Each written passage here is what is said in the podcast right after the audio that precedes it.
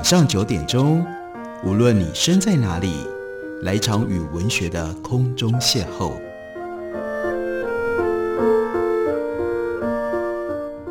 杨照谈书，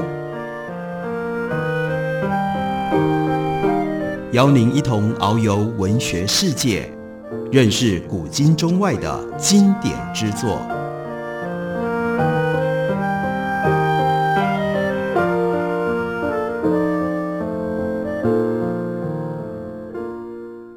各位听众朋友，大家好，欢迎收听杨照谈书。本节目以台北广播电台 FM 九三点一，每个星期一到星期五晚上九点为大家播出。我是杨照。在今天的节目当中，要为大家介绍的这本书是麦田出版的新书，书名叫做《追求文明》。它的作者是英国当代地位非常高的一位历史学家，当然他年纪已经很大了。不过在研究历史学的这个领域当中，英国人当中没有几个可以借着自己的历史专业得到爵士地位，而这位作者 Keith Thomas，他就是 Third。他因为他在历史，尤其是研究英国历史上面的巨大的贡献，而得到了封爵的肯定。这本书原来的英文书名叫做《In Pursuit of Civility》，文明是什么？我们为什么会可以用这种方式彼此互相文明对待？这是一个历史的产物，文明不是天上掉下来的，文明也不是来自于人的本能，来自于人的本性，是在历史发展的过程当中，因为各种不同因素的影响，而使得人摆脱了野蛮，开始不断地追求文明，在追求文明的过程当中，才创造出，例如说什么是礼仪，那用英文来讲话，那是 manner。或者更广义的，产生了 civilization 那种文明的各种不同的规则跟秩序。所以这本书的副标题那就叫做 Manners and Civilization in Early Modern England。这是关于现代早期的英国如何发展出礼仪以及文明的一本历史著作。在这本书的序言当中，Keith Thomas 他就特别提到了，他就特别提到了德国社会学家。Norbert Elias 他特殊的贡献，因为他在一九三九年用德文写成了这本书，中文的翻译叫做《文明化的进程》。刚开始并没有受到太多的重视，但是到了一九六九年再版的时候，那就开启了一系列关于什么是文明、什么是礼仪以及什么是身体举止跟社会行为规则的历史性的研究。这本书显现出来，这种身体举止还有社会行为的日常惯例，是一个更庞大的进程其中的一部分。透过这样的一个程序，人们让自己适应于和别人和睦相处的这种要求。Elias 对于礼仪的诠释有一些众所周知，因为他是 pioneer，他是先锋者，他是拓路的人。当然，我们不能要求。在他的这本书里面，就已经建立了牢不可破的历史研究上面的成果。不过，在讨论这个课题的时候，我们不可能跳过 Elias。但很有意思的是，Keith Thomas 接下来补了短短的一句，他说：“哎呀，我尴尬的记得有一次，当我和这一位餐桌礼仪史的世界权威会面的时候，我竟然不小心打翻了我们共进午餐桌子上的。”一壶水，餐桌礼仪史的专家跟他吃饭，却没有 manners 或打破了 manners。那 manners 其实并不像我们所想象的那么样的容易，因为光是到底什么是礼仪，到底什么是文雅，其实在历史上面就有着非常丰富的曲折的变化。他又提到了在十七世纪晚期的英国，人们常常随意的提到。所谓文明世界 （civil world） 或者是人类的已开化部分 （civilized part of mankind） 等等，但不会清清楚楚地说明这到底指的是什么，是哪些地方、哪些国家。一六九零年，John Locke 这位大哲学家，他就问说：“哎，世界上最文明的民族到底有多少个？他们是谁呢？”他没有自己回答，但他拒绝接受最文明的民族。必然是信奉基督教的民族的这种观点，他就特别举了什么例子呢？当然举的是中国，指出中国人是非常伟大跟文明的民族。在查理二世那个时代的一位主教看起来，像是巴比伦啊，或者是日本，也都应该被挂挂在文明世界的行列里。到了十八世纪的后期，有一位英国的东方学家叫做 William Marston，他就按照开化的程度，把人类分成五个等级，最高等级的 A，他就是保持着自我中心的这种态度。他列的是精炼的欧洲诸民族，然后呢，第二层是中国人，最底下的是加勒比人，还有呢拉普兰人和霍屯都人。他说，最后这几种人呢，表现出人类最粗野和最丢脸的一面。另外，跟他同时代的，这是在美国革命当中扮演非常重要角色的 Edmund Burke，他的观察则是所有程度的野蛮状态跟高雅状态。我们都可以同时看到波斯和阿比西尼亚的野蛮，达旦和阿拉伯的古怪的举止，北美洲和纽西兰的生番状态。所以在这句话当中，Edmund Burke 也等于是把人类分成四个不同的等级。所以类似的这种概念的架构，后来一直不断地延续发展。到 Edward Taylor，他在一八七一年的时候。他则说，受过教育的欧美人实际上是透过把自己的民族放在社会系列的一端，而把生番部落放在另一端，设立了一个标准，再按其他人接近野蛮或有文化的程度，把他们安置在这两端的某一个地方。再更进一步的推远，其实早在西元前第五世纪的古希腊，所有不会说希腊语的外国人都被称之为叫做 Barbaroi，而 Barbaroi。也就是我们今天讲的英文当中的 barbarian 野蛮人，它的次元这个字的来源。那不过在古希腊，其实 barbaroi 它原来的意思指的是这些人讲一些你听不懂的语言。一开始这个词是中性的，但后来就越来越拥有贬义了。慢慢的 barbaroi 野蛮人不只是被认为在语言上面有缺陷。讲我们听不懂的话，而且在政治、道德跟文化上，他们也都被视为是有缺憾的。关于这些缺憾是什么呢？不过人们并没有达成共识。常被提到的特征包括了他们不懂得节制，他们很残忍，或他们甘于接受专制统治。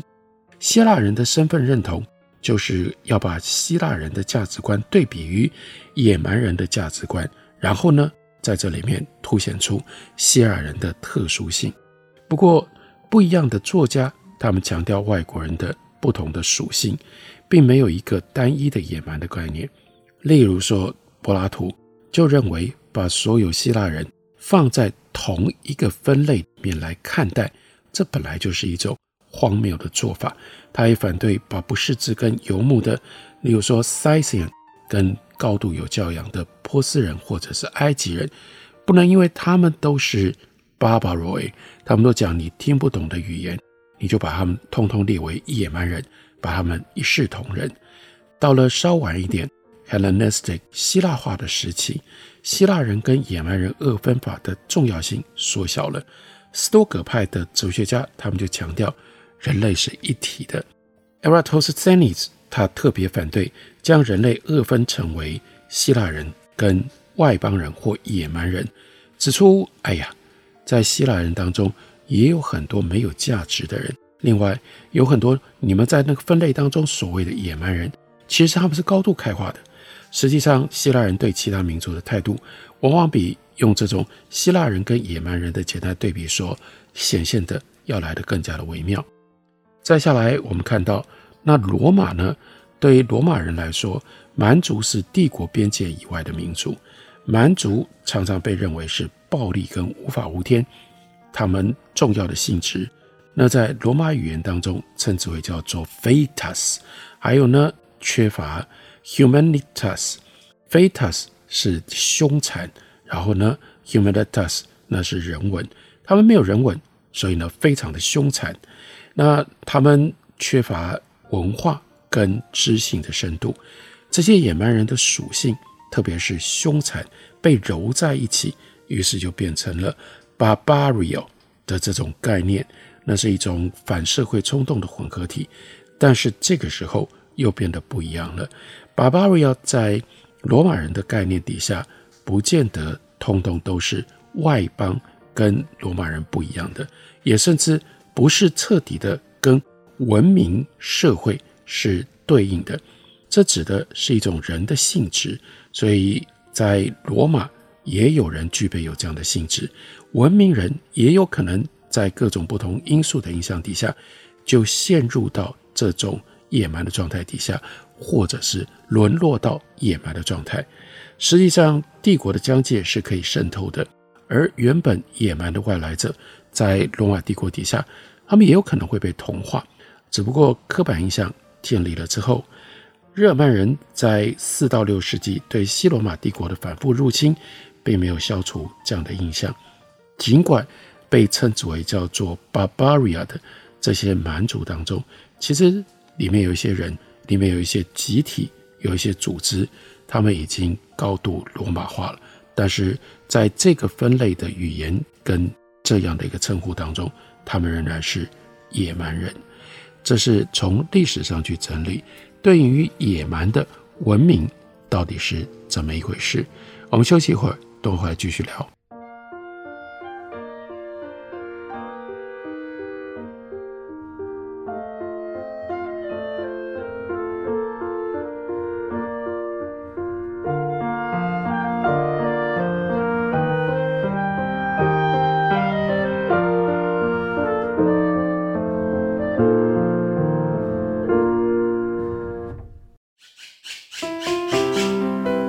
大家好，我是刘克香。亲近自己的城市，找回城市的温暖。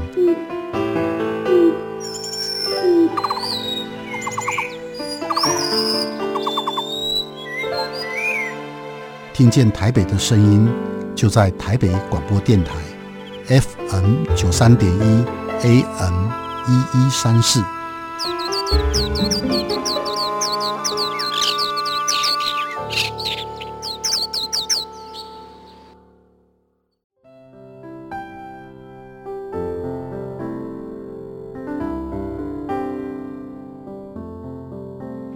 听见台北的声音，拥有颗热情的心，有爱与梦想的电台，台北广播 FM 九三点一。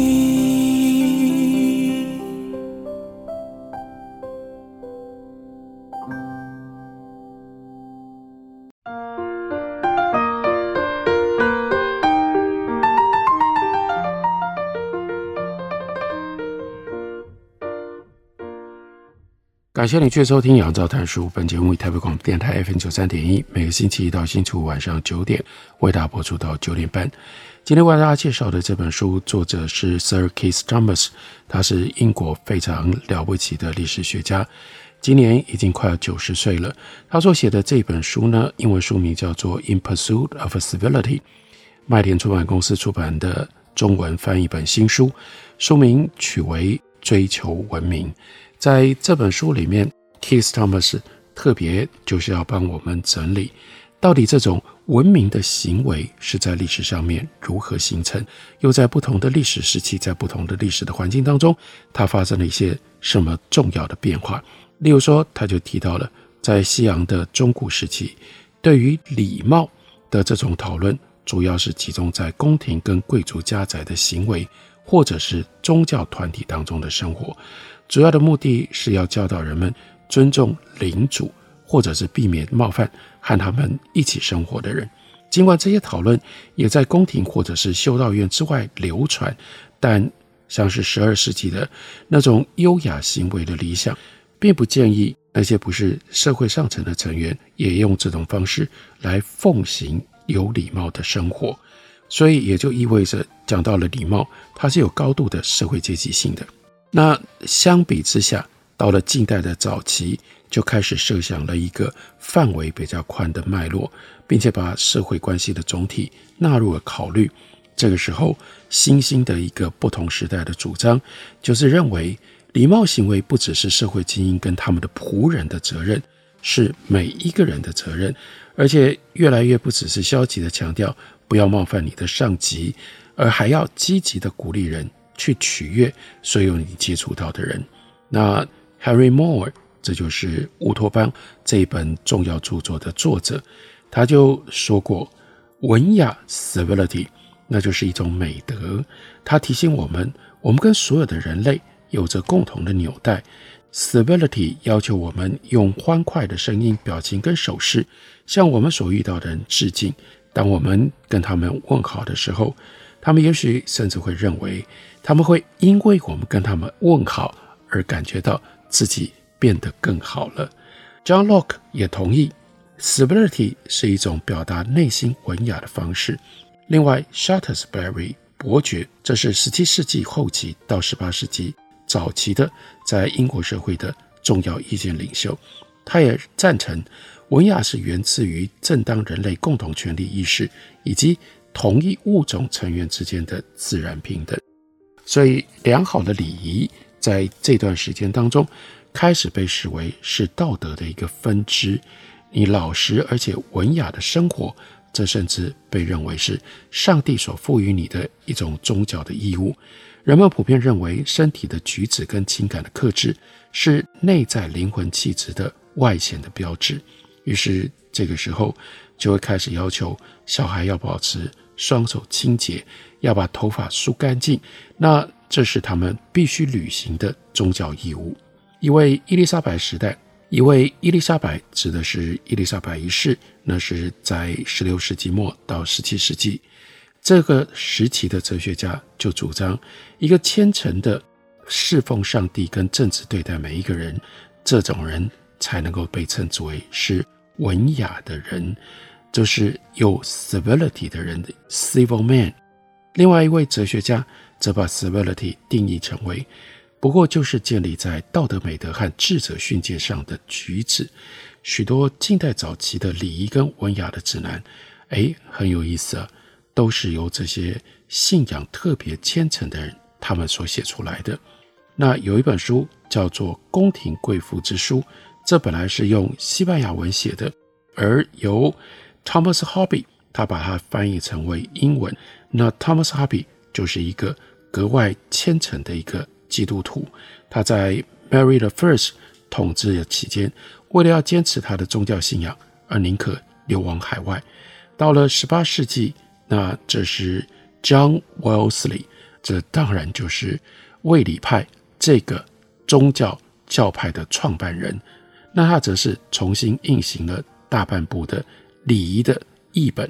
伊丽莎白时期的神学家叫做 Robert Sheffeld，他则是坚称父母应该要教导孩子良好的举止跟文雅的行为，这是上帝的命令。詹姆斯时期的传道人 William g o 他则认为礼貌是漂亮而合宜的事情。圣灵自己规定了许多礼貌的规则，并且竭力的劝勉跟催促。这不是一件单纯的锦上添花的事情，而是人不容推卸的责任。因为耶稣基督就说过：“你们愿意人怎么待你们，你们也应该要怎么待人。”圣彼得。不也是在他的第一封书信当中就敦促读者要有礼貌吗？另外，非常虔诚的 Lady Guilford，他所下的结论则是说，当一切都做好了，宗教就会为我们形成世界上最好的礼仪。在十八世纪，良好的教养被认为包括以下的这些一个人应该要承担的义务，那就是以我们最大的力量，让我们周围的所有人。满意、快乐，以及通过外在的表征向人们展示我们对他们的内在关怀。这意味着我们应该在小事上仁爱，或者说在日常的交流当中对别人礼让。例如说，把更好的座位让给他们，让他们先进门，或者是帮他们开门。你看，这种观念一直到今天都被认为是礼貌、礼节 （civility）。其中的一部分，David Hume 和 Sir Chesterfield 都强调，civility 涉及什么呢？牺牲自己的自爱，去成全别人的自爱。所以这是关于 self love，你要放弃相当程度的自我中心、自我利益，去成全别人，这是 civility 其中的一种性质。良好的教养教会人如何从容得体、优雅地这样做。被强调的重点是和蔼可亲、举止从容，还有随和。那你就必须要有一定的圆滑。所以呢，这种文雅的人，即使是要指责别人，都必须采取间接的方式。还有一种，你必须要具备有一种特殊的能力，让别人看到自己的弱点，而不让他们感觉到是被指责了。这是很高的一种境界啊。那 Chesterfield 他特别关心，那就是外在的表现，并不是内心的情感。但是呢，更进一步的，就有人开始强调，文雅的行为应该要产生于仁慈和善的心灵，也就是 John Locke 他所说的普遍的善意，还有对所有人的尊重。这是 civility 早期的典范意义。那到了十九世纪，那就是产生了叫 etiquette，这是礼节规则。那礼节规则那就非常的详细，比如说如何写信件的抬头，或者是不是应该在吃鱼的时候要另外换一种鱼刀，这是特殊的社会环境所特有的。不过，对于具备有想要在社会上面往上爬的人来说的话，这种 etiquette 就非常的重要。如果你没有这种礼仪的训练，你不能够注意到在什么样适当的时候表达什么样的礼仪，你很可能就无法跻身你所想要去到的那个上流社交圈里面。良好教养，另外这个时候就关系到 politeness。那 politeness 通常会被定义为跟人相处的时候取悦他人的艺术。在十八世纪，politeness 不只是意味着礼貌的举止跟体贴的行为，还包括了什么呢？包括了你要具备有品味，你要能够老练的跟人家对话，另外你要有内在更普遍的精神的修养，这都是 politeness 的要求。polite 这个字源自于拉丁文的 politeus，那意味着这是打磨过的。任何表面光滑或者是有光泽的物体，尤其像是珍珠或者是宝石，这个时候我们都可以用 polite 来予以形容。那这个词到了十六世纪初就被用来形容一丝不苟、令人愉快、没有任何粗鲁或者是野蛮成分的语言，就像是珍珠，像是宝石被那样一种细致的打磨过一样。你所说出来的话没有任何粗的部分，让人不舒服的部分，所以最好的英文那应该要是 polite，polite 包括那应该是干净的，发音清晰完美的，当然更重要，没有任何让人会感觉到违背秩序、违背规矩的粗野、野蛮的用词。到一六九一年，都还有人宣称，大部分的人只是把雅致 politeness 这个词。是用来描述、形容语言。不过，接着英国人对这个词的运用有了更广泛的范围，politeness 逐渐就跟教育、跟博学、跟文理知识被拉在一起。politeness 更进一步变成了是制造社会区别跟自我宣传的方式。politeness 需要人跟庶民文化保持距离，随时和欧洲精英阶层的最新文化时尚保持一致，需要有高雅的品味跟一定程度的文艺的教育，才能够被称之为 politeness。这是很有趣的历史的过程。Keith Thomas 他爬出了大量的史料，然后从这些史料当中透显出来，让我们知道欧洲人到底如何去寻找礼仪，创造出一种 civility。温雅的理想，感谢您的收听，我们明天同一时间再会。